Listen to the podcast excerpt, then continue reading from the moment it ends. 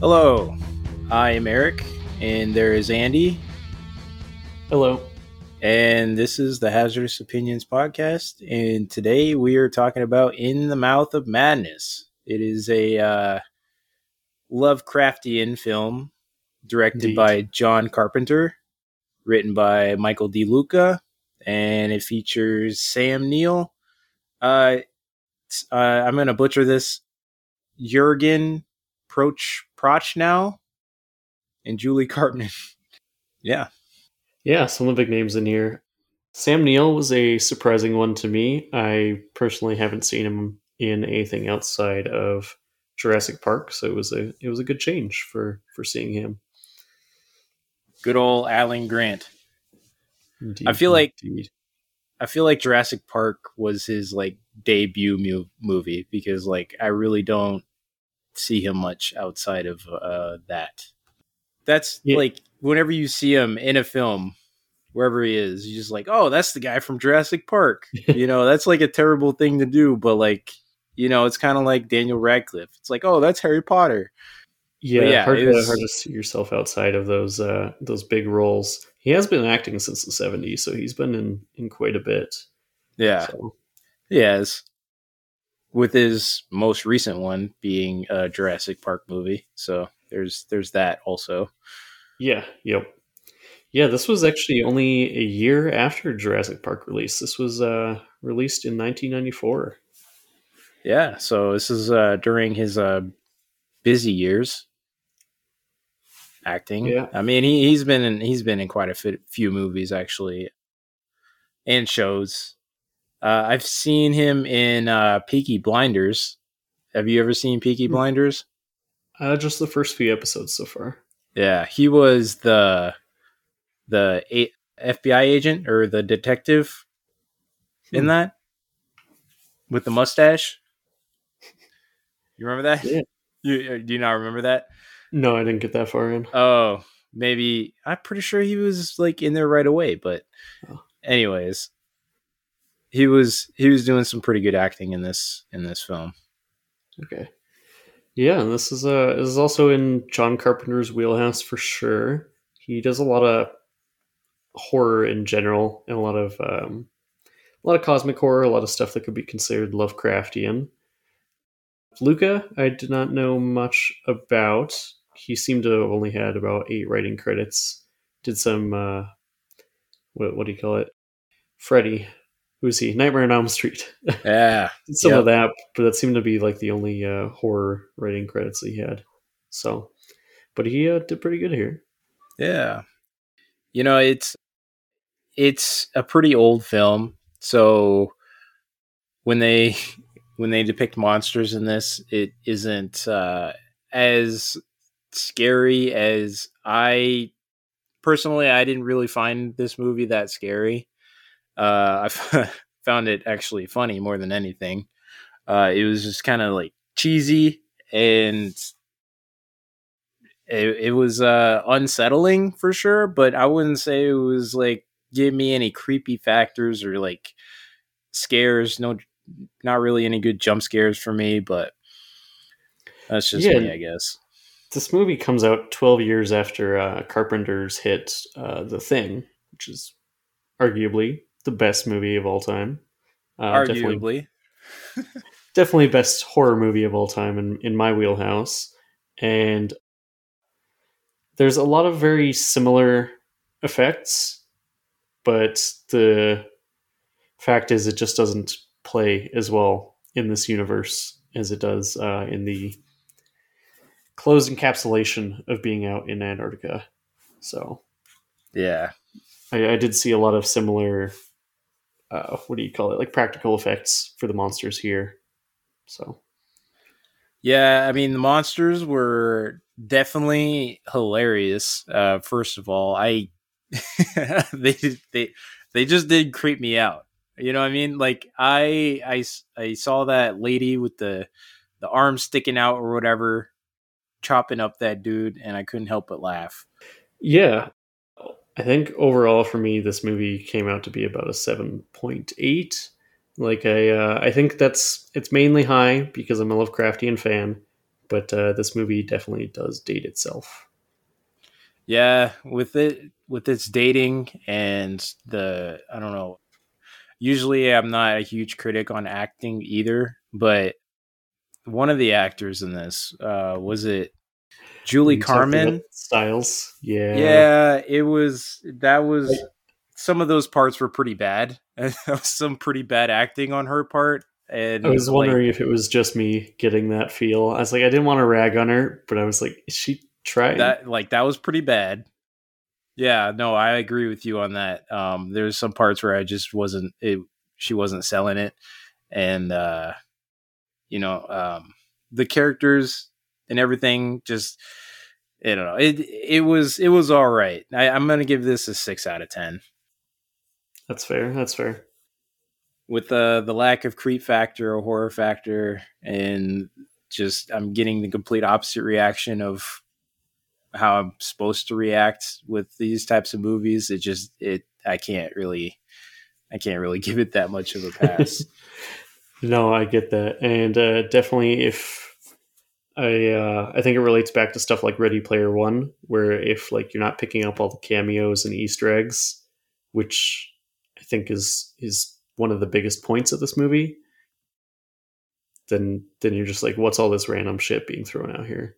Yeah, I know you keep up with more with uh, Lovecraft writing than I do, so you're probably gonna have to point out some of these uh, Easter eggs that I missed. But as a casual watcher, filthy casual, uh, I did not pick up on any of that.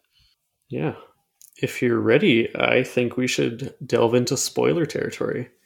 Yeah, absolutely. So there's spoilers ahead. If you are planning on watching this movie, uh, I you could just stop right now or skip way ahead to the end because we have some words for you. But yeah. if you if you still want to watch the movie and don't really care much about spoilers, we actually had some opinions on this. So uh, we both kind of agreed that the spoilers that could be considered spoilers in this movie aren't really spoilers. Like we could tell you about this movie, and you're you're still gonna have to see it to know what we're talking about, anyways. So yeah. it's like like if you get into a Steinbeck novel, like it's not a spoiler to tell you that's gonna be a sad ending. And I think it's the same for Lovecraft. It's not really a spoiler to tell you that you're in for some madness and you're in for some not very happy endings. Yep. It's that's that's pretty much it. So yeah.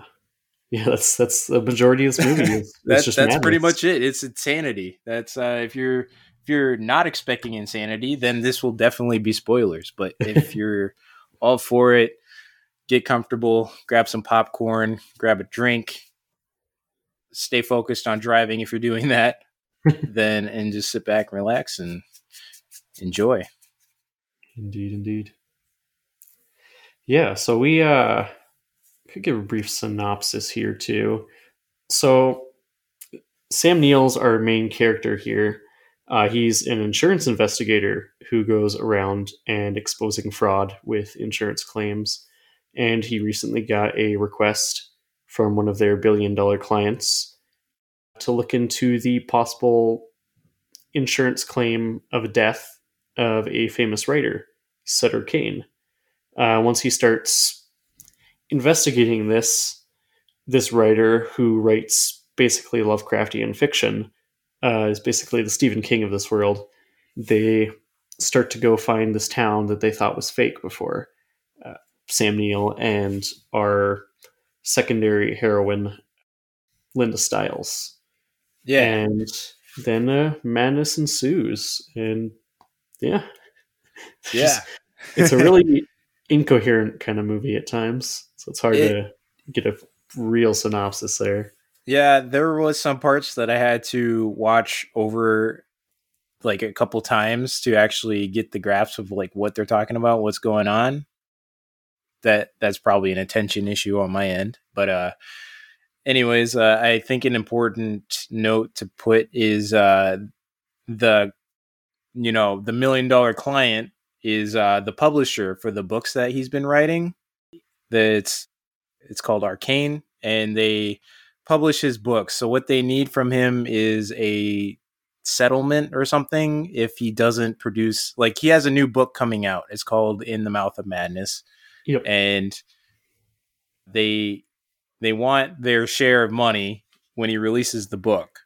And he went missing and Yeah, because Yeah. if he's dead, then they get the rights. If he's alive, then they still have their writer who's making the millions. So either Yeah. way, they just they just want to find out what happened to the guy.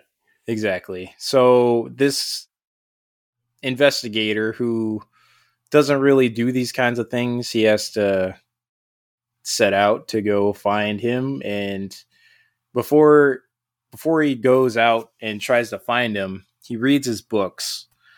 And uh, I think that's where things start going downhill because these books like they tend to have an effect on people.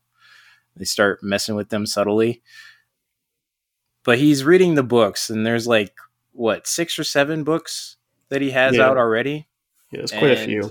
Yeah and um he finds he finds out that the cover of these books are all related and for the life of me i can't understand how he figured it out but like he cuts up all the covers of the books and puts them all together and finds out it's a map. And apparently this map leads to or it points to a place which is supposed to be fictional called Hobbs End and it's at Mhm. in some place in New England. Yeah, I believe it was New Hampshire. Was it New Hampshire or. New England? Uh, New England's just the whole area of states. Oh. Well, like was it in New Hampshire? New New Hampshire is in New England though, right? Yes, yes. New Yeah. England is just all the original colonies up there. Okay. Okay. All right. But yeah, uh, point still stands. He he figures out that it points to I like do you get how he uh what what are your thoughts on like him finding finding out that the covers turn into a map? I thought maybe I looked away as I was writing notes and missed something because I, I was like, what, what? What? He's just starting to rip up the book and put it together, and Right. I- like he it didn't seem like re- any relation realization realization happened there, but yeah, probably just something he realized in the in the fucking the dream vision thing that he was having because of the books. Yeah, after he started the book, he uh started having all these visions and um the visions were really messing with him and they uh yeah, apparently that it's like these books when people read them it, it infects them like a virus. Yeah, makes them start hallucinating, which is a kind of a strange effect to have like coming from a book, right? I I can see it. It's very closely related to like Necronomicon type things. Oh, So yep. You kind of you kind of go mad when you start reading That's- this kind of ancient knowledge. Yeah, that's one of those references that I, I missed, the Necronomicon. Yeah, and the the big thing of this movie that Sam Neill, once he starts to realize that this is all real and not really just in his head, he tries to stop it. Uh, well, him and Styles. Styles does not succeed. well, does Sam Neill, but yeah, they they try to st- stop this because the final book, the In the Mouth of Madness, that's set to release, is supposed to be like the final book in this compendium, and will drive the world to insanity. So they're they're trying to make sure that does not happen. Yeah, and it was an uh, interesting uh, approach on how that happened, though, because I remember Styles when they were talking in the car. She mentioned that there is like a fine line between sane and insanity, and you wouldn't know which side you're on until it's too late. Like you could be the only sane person in a whole world full of insanity, and you will still be called insane because you're not insane. You're You know what? I- one Did, did you get that? Like, it's kind of a hard concept to grasp, but like, it's I guess it's more philosophical. But like, she was explaining how like, if you were, if you wholeheartedly believed that all this insanity was real, you you still think you're sane. That's why you are insane. Does that make sense? Like you don't rule it out as insanity. Therefore, you just believe it. Like if you were a schizophrenic, I don't okay, I, I don't know much about schizophrenia or whatever, but the things that they see, if they believe they're real, they're considered insane, right? I don't know if that's the the PC term anymore, but yeah, it's yeah, I get maybe maybe not. Uh, I'll try not to be insensitive to it, but like you know, it's like it's one of those things. Is like if you if you were the only one that's sane in a world full of insanity, you would be considered mm-hmm. insane, right? Yes, you'd be the odd one out. So yeah, so like it's and then he believed everything he saw. That's why he was insane. But like, what if, what if it was like that where it, it wasn't? Hold on. the weird thing is, I think uh, Sam Neill, uh, Trent, I keep calling him by the actor, but John Trent is is the investigator throughout this movie. He even when he's in the padded cell at the end and at the beginning, because uh, movies always have to start at the beginning. Yeah. Or start the beginning. Start at, the, the end. end. Yeah. Yeah. You know what I mean? Yep. He's drawing crosses all over himself, all over his padded cell, and it doesn't seem like it it fully got to him. Like he's seen all this crazy shit, but he never read the book. So he didn't get fully indoctrinated. So he was still trying to protect himself with with Christ there and trying to avoid which, the madness and stop it, but it was too late. Which if you didn't know, if you like that's the thing though. If uh, you didn't know what would happen up to that point, you wouldn't understand. So you just call him insane. But mm-hmm. if you're like actually in a world full of this crazy shit that's happening, and you you'd start doing some crazy shit to try to protect yourself, right? Because like, what do you do? Yeah, I mean, he kills a fucking kid with an axe to get him to stop reading the book. yeah. you like Probably that book? Best scene in the whole fucking movie. Yeah, and that's how he ended up in the padded cell. Yeah, that was great.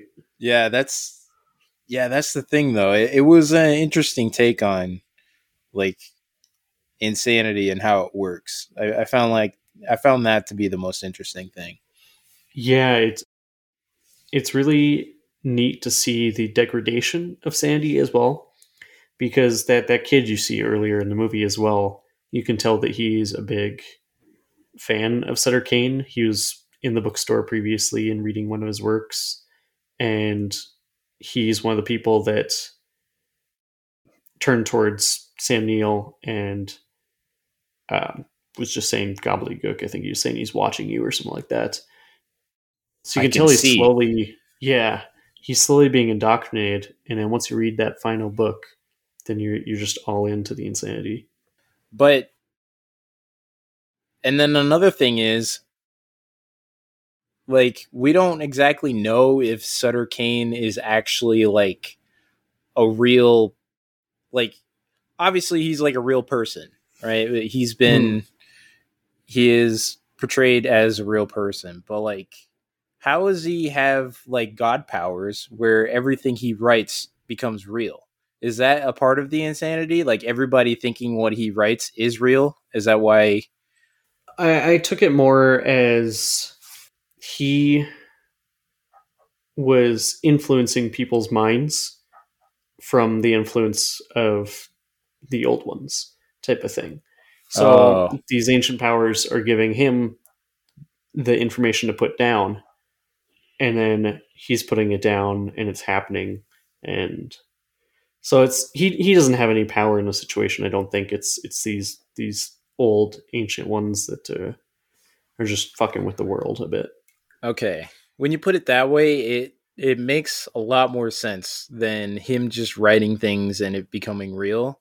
Because I found the cheesiest parts in this movie where when somebody does some crazy shit, they're like, they he wrote me to do this. And then like the guy that himself. shot himself shoots himself with a shotgun, and then uh Styles tries to make out with him while he's driving Yeah. And then she's like, "It's because I was written this way, and it's he wants this to happen." And I was like, I, "That's just that just didn't rub me the right way. I didn't like that."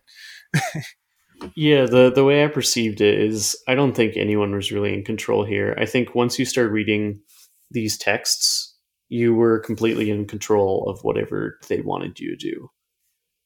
So that's that's why it wasn't them prophesizing it; it was them kind of commanding. Okay, uh, is at least how I took it.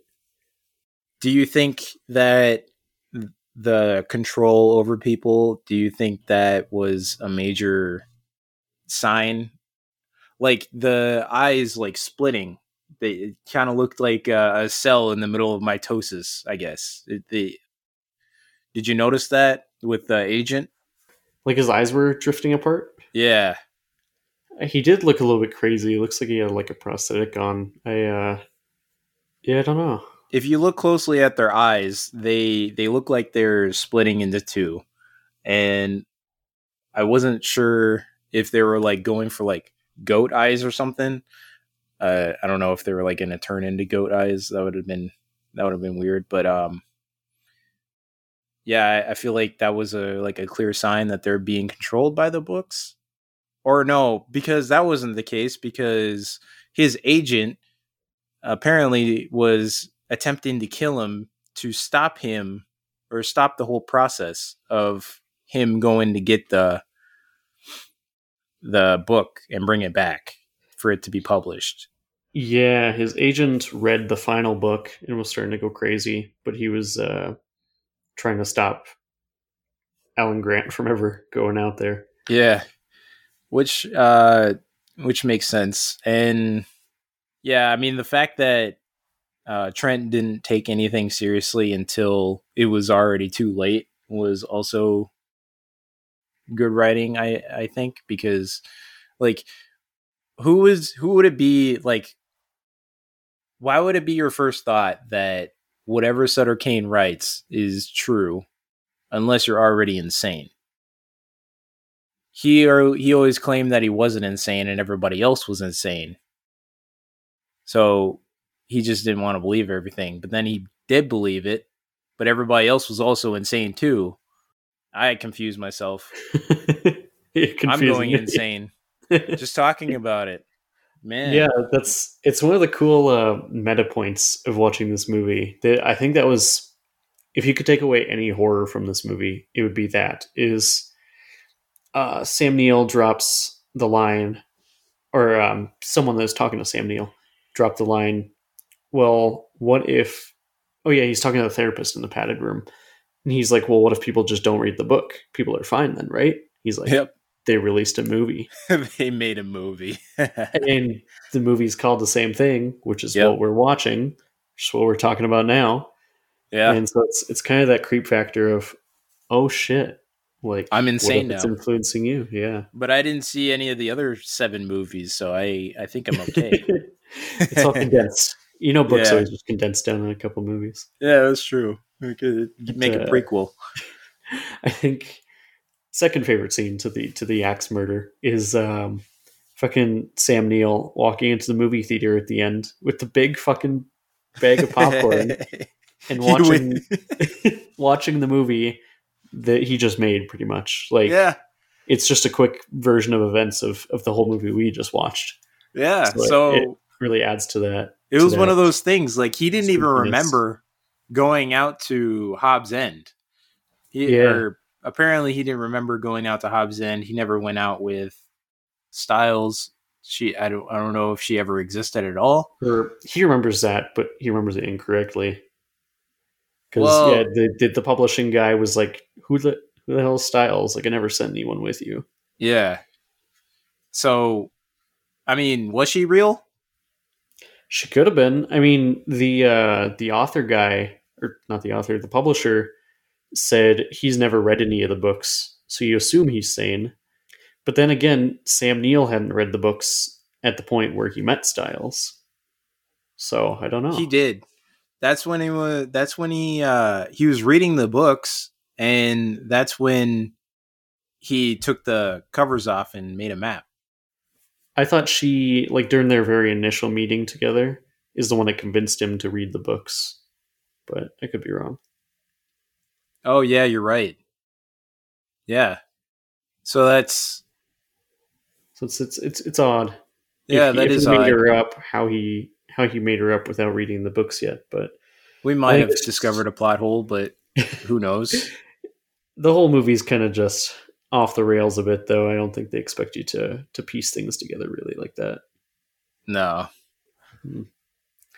Very very interesting. Yeah. Another thing is uh can we talk about the the monsters and uh how how wriggly and how dry they look compared to how wet they're supposed to look because they're uh like when she was in the bathroom there was like tentacles coming out and they were all dry. But uh then again and then i don't know if she like turned into a monster as he was driving away because he ran out got in his car and as he was driving away he saw a monster there. I don't know if that was like an- the old Hmm. lady that turned into the monster or what. Was it like a fast progression? Because he just saw her before going upstairs. Those those ones that come out from under the door are an interesting uh like from a outside the movie perspective because those are the same uh tentacle fleshy prosthetic things that they use for the the detached head from the thing so Oh, I yep. like that. yeah it's a very cool tidbit i'm like am i watching the thing right now yeah the uh, carpenter drops a lot of a lot of random stuff like that it's pretty cool Yeah, he does. He did uh Texas Chainsaw and Halloween. So he's like he's uh he made a lot of like the original horror films. Yeah, I didn't know he did Texas Chainsaw, but I, I knew about Halloween. Yeah, he's created some of the biggest horror mediums of all time. Yeah. So like I don't know, would you put this in his uh Hall of Fame or would you kind of put it on the the lower shelf? Honestly, he's got such a big Hall of Fame that it's really hard to put this in like a top ten for him It would. because he's he's got shit like Escape from New York. He's got where's other big ones like Halloween, of course, mm-hmm. stuff like that. So it's it's a really tight top tier for him. It's uh I think it's, it's Halloween to is like stuff. his uh his favorite though cuz like holy shit there's been so many halloweens since the first one in Yeah. 1978 Yeah, and not only like directing slash writing those is he did the score. He's just a fantastic person all around for for cinema, and has just progressed the medium so much. I think he did the score for this one as well, and also did the score for um, like the thing and stuff like that. He just just kills it. yeah i'm gonna be honest though i don't think the score really stuck out to me but then again i guess that's probably one of those things i probably need to pay more attention to in future films because like I always thought uh, of the music being more of like a additive to the experience, which is like something that you notice for sure, right? But like, do you actually Mhm. like pay attention to it? Unless you're actually listening to it, then you probably don't even notice it. Unless it's like done really horribly, then uh, then you probably would notice it if you're not paying attention to it. But I think a good score usually blends in the background. yeah, like a good ambient score. But um like those those hit songs that people put in movies those can really make or break scenes. Um, That's I think true. those are the ones that i realize more. Like there was like two rock songs that kind of threw me off like the intro and the outro were both kind of like a punk rock type thing and definitely noticed those. Yeah. um, they weren't bad just it was not what i expected No, like you usually see those kind of like uh rock songs in like uh slasher films. That's Yeah. the most of the ones that really seem uh cuz like you want to go for like more a brutal vibe, right? So what's more brutal than like metal? So that's what you want to put in your movie. Exactly. That's why Rob Zombie made a made a Halloween movie, right? Yeah, it's true. I think he made the one in uh 2012. The I think he's a little older. Yeah, Yeah. he. Uh, I know his weren't as as well accepted, but still good movies. no, Yeah, I'm gonna be honest. I haven't really been keeping up with any of the Halloween movies. I've seen a few of them back in, uh, like the ones I was seeing in 2012. Back in Uh. I, I've seen a couple of those, but I haven't seen like the original or the new ones that came out. The new trilogy that came out in rapid succession. But yeah, I feel like I should, you know, at least give it a try. There's a new Scream coming out, or did that already come out? Scream Six. there's a new Scream that came out just called Scream. They rebooted it, and now there's going to be a Scream Six, which I think is a sequel to the original ones. Yeah, I think so. Which is yeah. just like pick a universe. We don't need five universes for every movie. Yeah, it's true. You guys can I mean, create if you're some gonna have IPs. if you're gonna have a new uh yeah if you're gonna have a new universe just have a different slasher you know what i mean? You could put any mask up there. I mean it probably wouldn't sell as well because like everybody knows scream everybody knows halloween or whatever. True. but it's I, I feel like it would be more original to have just a new slasher. I know there's been a few that came out that not a whole lot of people liked because they were original slashers but you don't really see them too often. Yeah, it's it's hard to get that jump into the medium when you don't have that name recognition. exactly. Well m- uh, movies like halloween and scream like they were kind of the originators for slasher films. So obviously you know you know what to expect when you go to see a halloween or scream. Yep. Yeah, the uh, the Scream TV show that released a few years ago now uh, was actually pretty good and and a good nice reboot and take on the on the series. But yeah, you definitely need that re- name recognition because I don't think uh, I don't think Fear Street took off too much, which is one of my favorites on Netflix. God, I can't even think of any others. Because they don't have that catchy name. fear street was that that uh 80s like themed movie that we watched that one time It's in uh, three parts. I think yeah, the first part's in the eighties. oh we did watch that yeah I, Yeah. yeah. Remember you showed us that It goes back a hundred years in time with each sequel. okay It's it's a good one. I recommend it. yeah i'll i'll check out the other two i remember we watched the first one that was pretty good Yeah. So they uh they actually name dropped Stephen King in this one. I didn't hear any name drops for Lovecraft at all. But but they did call it Stephen King at least. They're like Sutter Kane's more popular than Stephen King ever was. Yeah. Little, little jab. I uh, wonder how. yeah but like it is a fictional universe though so you might as well like it, it, gives a perspective on how popular he is because stephen king is super popular. If you just have this universe where sutter kane is more popular than stephen king. You know what stakes are here if it's making people go crazy. Yeah, and I'm sure it's it's probably less of a jab and more of a like a compliment, like throwing his name into the movie. Since Yeah. uh, Stephen King is very like he he based a lot of his not based, but like uh he was a fan of Lovecraft, so like his that kind of medium transverses a bit with King. yeah it makes sense there is a newer call of cthulhu movie right Did, do you know about that Um, not that I'm aware of, unless I'm misremembering. There is a, Cth- the, a Cthulhu like movie that uh, came out recently. It's on Amazon Prime. Uh, oh, you're talking about the carnival something? Carnival, yeah. Is that what it is? What's it called? Carnival Row. Yeah, Carnival Row. I think that was a it's a TV show the Amazon's Oh. doing. Well, maybe it's not Lovecraftian. Maybe it's just monsters. Maybe it's just a fantasy show or whatever. But that also looked pretty cool. Yeah, yeah. Carnival Row's uh, definitely Lovecraftian, and then it, I think it's Guillermo del Toro doing that one, who Yeah, it also is. just did cabinet curiosities. So he's he's definitely diving into to Lovecraft territory. Yeah.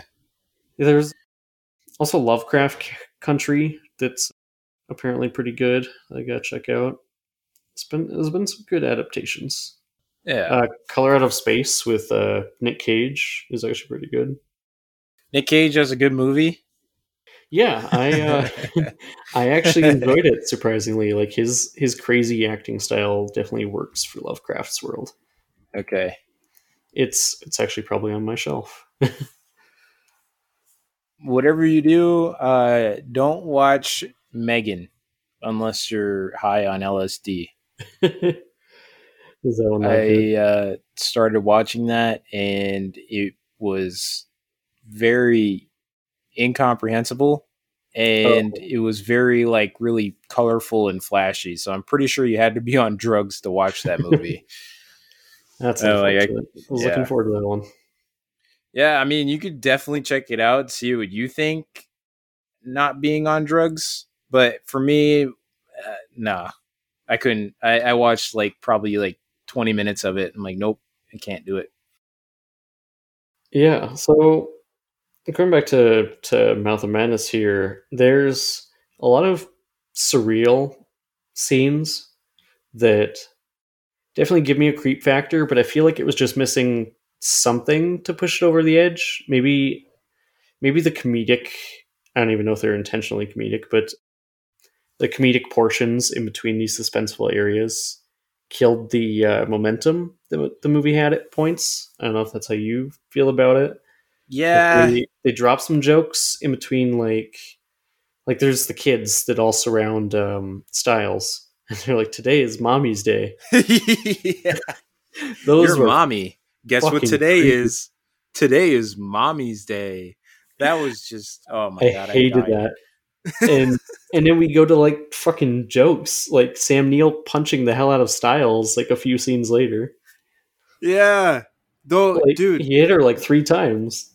I don't think I could give a pass on the effects on those punches because I know we've seen movies before this movie that had way better uh at least sounds and eh, like effects that makes the punches feel real.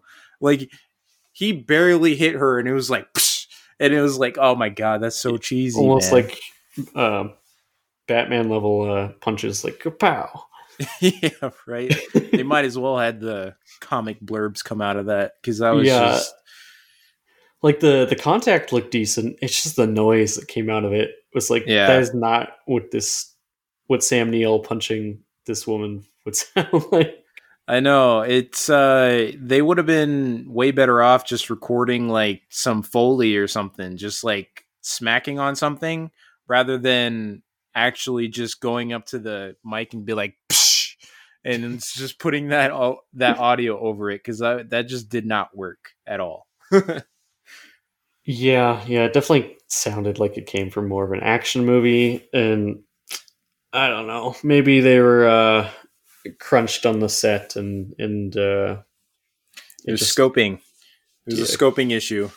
They uh, wanted a fight scene, but then they realized they didn't know how to make a fight scene. and they just like, all right, let's just wing it. Yeah, I don't know what happened there, but it was it was pretty bad. And then uh the bad acting that I was talking about with with Styles. Yeah, with Styles was when she was freaking out coming out of the bathroom. Uh I don't remember what she was saying. It's like it's after me or it's after me and then she like falls on the bed and like puts her hand on her Oh. head. Like, "Oh, it's after me." And I'm like, "What the hell is this, man?" She's so calm through the whole I've thing. never seen acting like that since you know, since like the 50s. It's insane. I don't know if, know if you can say fifties because we like. I Yeah, know. You're right. Pretty good in in Strangelove. It was, but yeah. That's So sixties. maybe we yeah. just can't give that a pass because that was just bad. I, I'm like, what are you doing? Yeah, as I was thinking, maybe maybe it's a style. Like maybe she's meant to seem super like detached. playing it up. Like like she's supposed to seem super detached and like just not all there, but she just I just almost felt like she didn't care. But Yeah, I, Yeah. she wasn't selling in on that, so I, I can't uh, give her a pass on that. That was just bad. I don't like know- it. don't know if you experienced this. There was a weird time skip, and I rewinded a couple times to make sure it wasn't like the movie format I was watching. So they're in the lobby, and it's like just right before 40 minutes in, and they're checking in with uh, Mrs. Pickman there, and she's looking. Styles is looking at the painting behind him as it's changing. As Alan Grant is is checking in, I'm just gonna keep flip flopping with his name, and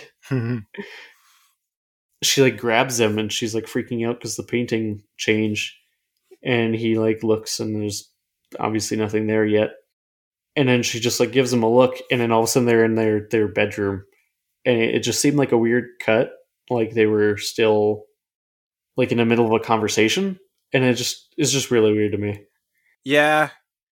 It would have been better if they added a little bit more context there. It's like, what do you what are you talking about? Like give her Yeah. like cuz obviously he didn't see anything. So like could add a little bit more context before going up to the bedroom, but they did clear that up. It was kind of like a continuation of the conversation because once they got up there, they were talking about what she saw.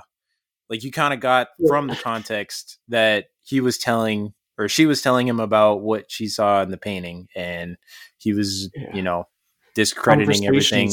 Just don't usual. happen like that though you don't just do it co- time skip and continue your conversation Yeah, it happens so much in cinema. Like, oh, then they're in the car like 20 minutes later, and then they're continuing like they uh, never even stopped having the conversation. Right? type of thing. Yeah. She just keeps talking about that painting, man. She's like, I swear, the head turned and it looked at me. It's like, how long can you actually talk about that? You know, even though he doesn't believe a word you're saying. yeah. You know, how how long can we keep talking about it? So She's Yeah. like, if you actually read the book, it said the the church was on the east side, and she like dramatically opens the window. Yeah.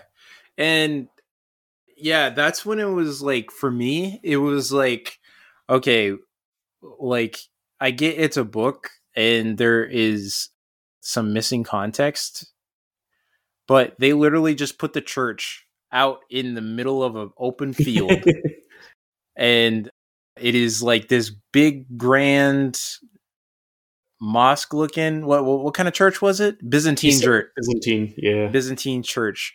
Yeah, so I don't know why any Byzantine churches are in uh, America. Is, is there Byzantine churches in America? I don't think there is. I I would doubt it.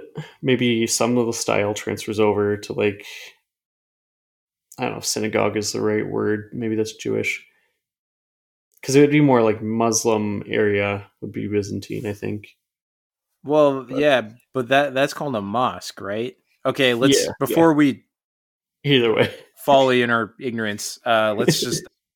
But like, anyways, there's a church out in the middle of nowhere, and I know this this town is fictional or whatever, but w- we have to account for there's implied context that they're like, I don't know, people build churches everywhere. I, I'm overanalyzing, but. I just found it weird. I was just like a big ass church, probably taller than any other building in this town and it's just out there right next to the town. Hmm Well, we we do go to this church. That's when we get that. that Old Styles runs off first, and Grant goes to to meet her at the church, and uh, we meet Sutter there finally after some weird trippy scenes where she's just like accepting everything. Like Styles like fully gave up, and then she's like hugging him and kissing Sutter and fucking Professor Quirrell because he's got that fucking demon on the back of his head. Yeah, that was that was so messed up. Making out with like- him, and she was just like rubbing like, up all over that thing it. too. Yeah. Yeah, uh, yeah, Ugh. gross. And we never saw it again. It was just that Yeah. one part. Just the one thing. Yeah, So you almost think like the the, the, the church is kind of like a gate to to let the ancient ones in. Um, from what we see later with with Alan Grant coming back over there and and the they're held behind that wet door. wet yeah, door. the the paper. Yeah, it's That- yeah, that part was weird too. Sutter says that the town didn't exist before he wrote it, so it just adds more, just more weirdness to the whole thing. Yeah, Like, did like all this just spawned here, or I don't know. uh, I f- uh, like like I said before, it feels like there's a lot of missing context because, and it feels like they pick up on things that they just drop off later Mhm. because they go with the whole point that he's writing everything and whatever he writes goes or whatever. But I don't know if it was implied context saying that these are the things that are happening in the book, saying that everybody's going to turn into creatures or whatever. But you know, all these people are like doing these crazy shit because he wrote them to do it. But like so does that imply that Trent was the main character of the book the whole time? Yes, because Trent was the main character of the movie, so that's what I that's what I got from it. Okay. Because he he's on the movie poster and he's on the the everything once it becomes the movie. So I from what I got, they, it was like him and Styles were the main characters from how it looked. And he goes in and he's still writing the book though. Yeah. So he's like still writing it, but things are happening and he he already knows what's going to happen. Like I don't know if like what was written is kind of already in his head.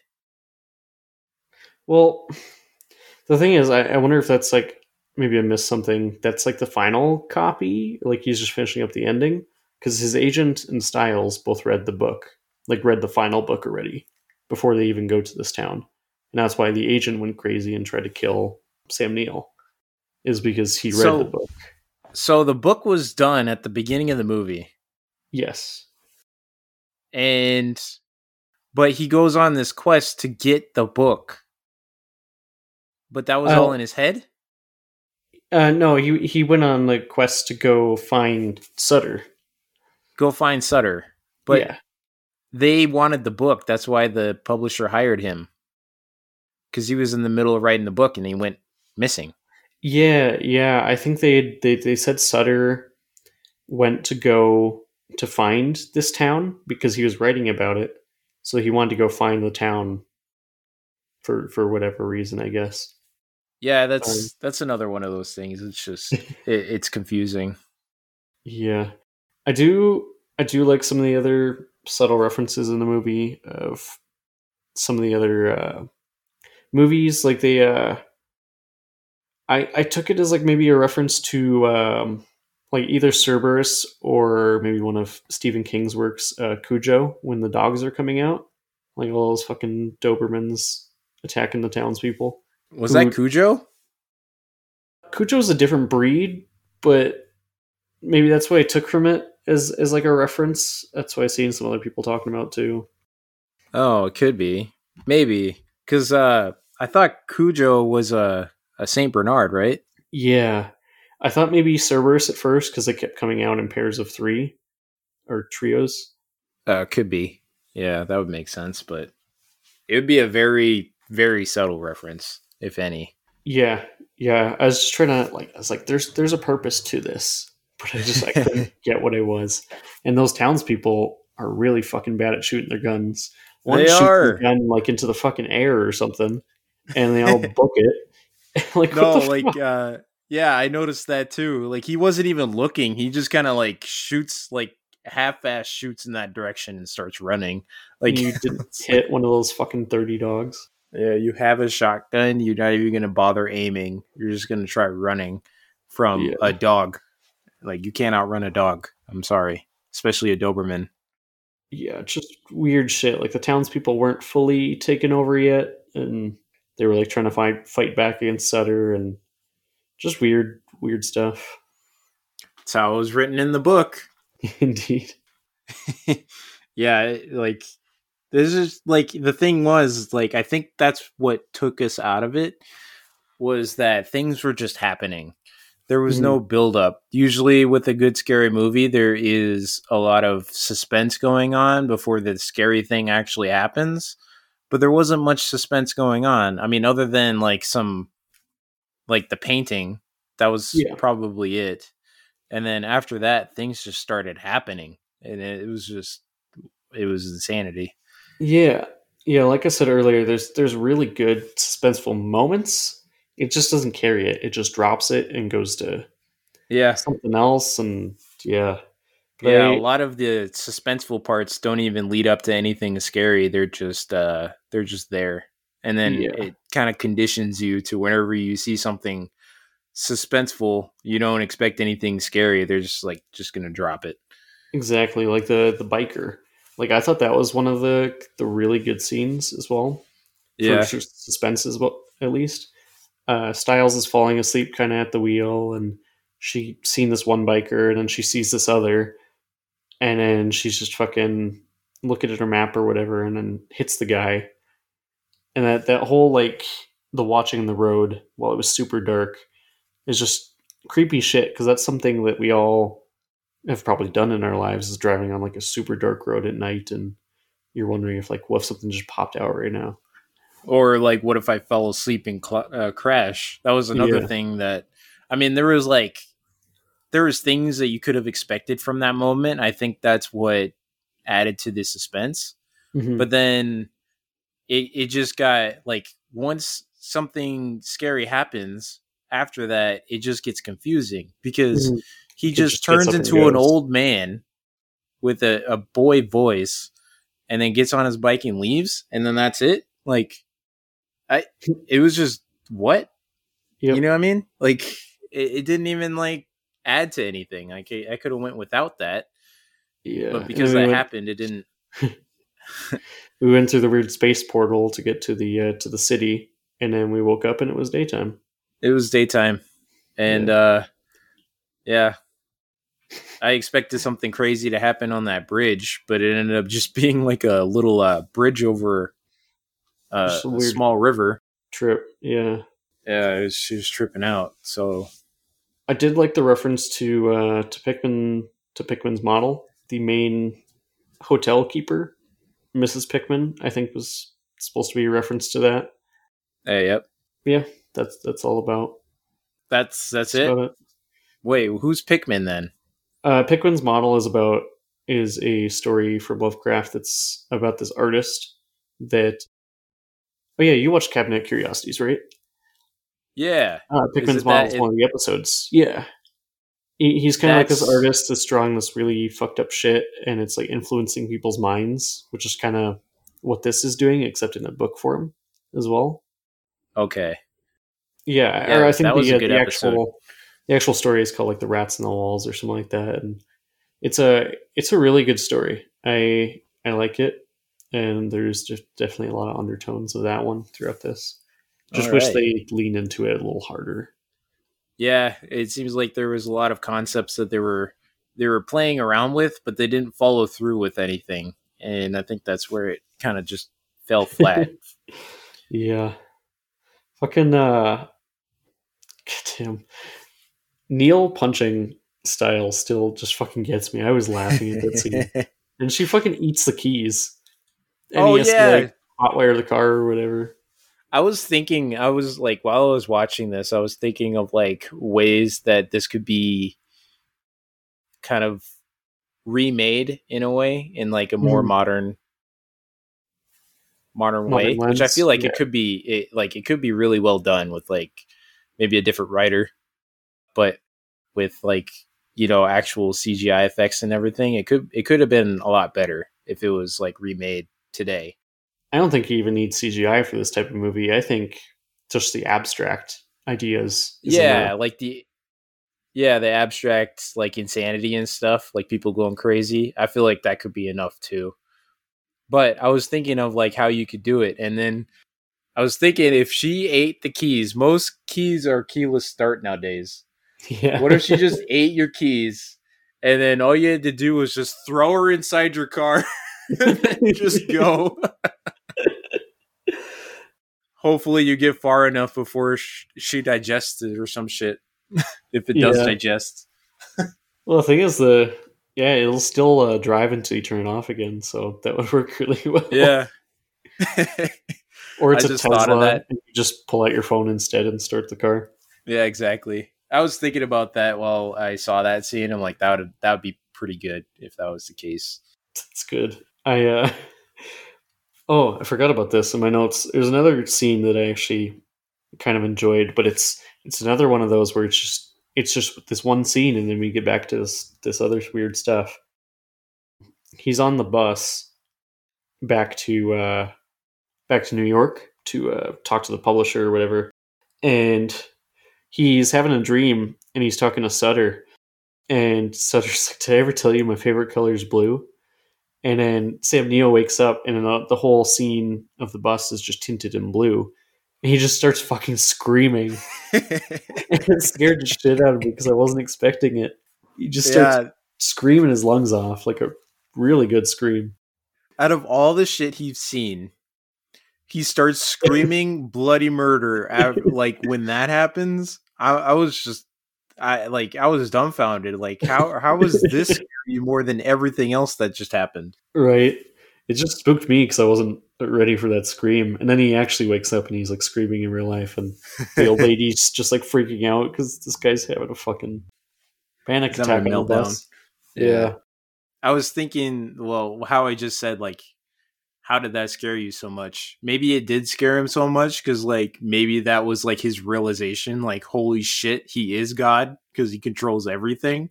Yeah. I, I don't know. Because once you wake up from a dream, you're all of a sudden thinking this is reality now. Unless you're in a dream mm-hmm. within a dream, then that's just terrifying. Which he was, yeah. He was, yeah. So that happened a couple times throughout the film, I, I like those things. If they just did more of that throughout it instead of like the whole monsters and stuff, maybe. Eh. I, I did like the monsters, but I feel like if they just leaned more into like the insanity stuff, like the mind tricks, I feel like it could have been a lot better. The thing is, I don't think you even need to show us the monsters. It's it's Lovecraft, which is an abstraction of these kind of ideas, so like unfathomable that you can't even think about what these things even look like because you would just go mad instantly trying to think about that. And they did really good about Sam Neill looking through that that ripped book page on the wall and like looking into the darkness and stuff, and you could just see only Sam Neill's face It was like a perfect representation, like the madness and the like just the insanity of like gazing at some of those ancient beings. And like I really liked even the, the, the scenes of him running down the hallway and trying to escape it. They just they didn't need to have him look back at the monsters. Right. Yeah. Like, just, just have him do the tripping and like or he can look back, just don't show us the monsters. And like, That's true. Keep, keep running. You could have did that with like like a closing in of the screen like start darkening the borders, ramping up the music as he's running and type of thing. Yeah. Yeah, no, uh, I agree. Uh, because I feel like you brought on like a, one of the really suspenseful moments of this when she started reading that excerpt from the book. Yeah, that was really good. The very like very descriptive words that kind of contradicted each other in a way that just like kind of boggled your mind on what kind of horrifying things could be in there. I think that like having it in my head was scarier than actually seeing the you know the bad people in costumes monsters. And one of the neat things is I'm pretty sure that was an actual um, passage from one of Lovecraft's novels. So I don't like, doubt it. So you can really do some like good stuff with just the abstractions without the actual seeing. Absolutely yeah, not that, not that it was terrible to like see him. I just think like you could do it without it if you want to like make a modern day. Just please don't use CGI. Uh, we we don't need a whole like CGI slimy monster fest. Like we probably don't true. even not need monsters at all. Yeah, we can leave that with uh with the Alien movies and Predator. Well, even the Alien movies, they did well with uh not using CGI. Yeah, it was costumes was and animatronics and yeah, yeah. Good but shit. When I saw that old lady with the tentacles, that was just that that was just not good in my opinion. I did not like that. Yeah, and Alien's older than this movie, so it is way older than this movie. So there's no excuse. I don't know if it was just a lack of budget or something, but I mean, they could have been more creative if they didn't have the budget. Yeah. I don't know. Like they saw that, they saw the old lady chopping the the man and all that, and they're like, perfect. I'm like, no, please don't. Yeah, that is that was a weird scene, and she just had the, the tentacles and stuff. I'm yeah, but yeah, that's that's in the mouth of madness for you. Yeah, it's, it's it's about the majority I have on the movie. It's I think if you're a Lovecraft fan, it's at least something worth putting on your list. Just check it out. You're not it's not probably not going to be your favorite of the stories, but it's it's got some good things. It's just surrounded by a lot of weird weird stuff. It's a lot of weird stuff, and if it wasn't for like if you want to watch this to be spooked, you, you're not going to be impressed. But if you like want to watch it to be entertained and want some good laughs, I definitely think you should watch it. Like get a group of friends, watch this movie. It'll be a good time. Yeah, I think this would be actually a pretty good movie to watch drunk. Mhm. Absolutely. That's why I'm recommending it to for like a party movie. This is definitely one of those party movies. This could be a really good movie if you're a little intoxicated. So Yeah. But yeah, that's in the mouth of madness. indeed. More of a comedy than a horror movie. Keep an eye out for the next episode coming up, which is another Lovecraftian uh, form of media, which is a game, Call of Cthulhu. Oh, it's like we're doing another Lovecraft movie. Yeah, Yeah, no. I forgot to- I mean, we could, but just not right now. Our uh, our next movie is American Psycho, which you will see in March. Yes. Had a little bit of a change in schedule here, so we have kind of the two episodes in a row for for the movies, but then you'll of course hear from us about Call of Cthulhu here at the end of the month, which I'm looking forward to talking about. Absolutely. It's going to be good. Yeah, I've I've heard it's really scary, but uh, I I don't know what to expect. But I love scary games, so I am in for a ride. I would highly recommend this being one of those movies that you play lights off, headphones type of thing, if you can. It's a good game. It's not peak of its it's not peak horror, but it's it's pretty up there for Lovecraftian games. So Okay. I like it. Yeah. I'm also, I mean, starting to learn more about Lovecraftian media. So, uh, you know, if I can start reading some of the books, I probably get some more context as well. But uh, I, I'm excited. Looking forward to it. Indeed. Yeah. So if you guys want to reach out to us, shoot us an email at hazardousopinionspod at gmail.com. We're also on Instagram at hazardousopinionspod. Uh, shoot us a message, shoot us an email. Also, give us a rating. Leave us a rating or a review on Apple Podcasts or leave us one to five stars on Spotify. And then shoot us a message. Let us know what you think of the show. What can we do to do better? Yeah. What were your thoughts on In the Mouth of Madness? Did you like it? Did you laugh? Were you scared? Let us know. Yeah, and please shoot me your favorite John Carpenter movie. I would love to hear your guys' different Yes. thoughts, and I would love to hear your reasoning of why it's not the thing. Because if you, if you say that's not, then you're wrong. So you have to have a pretty good argument for Andy here. Yeah, I look forward to Call of Cthulhu, and I think that's it. You got anything else? I do not All right, we'll we'll see you guys next time. see you.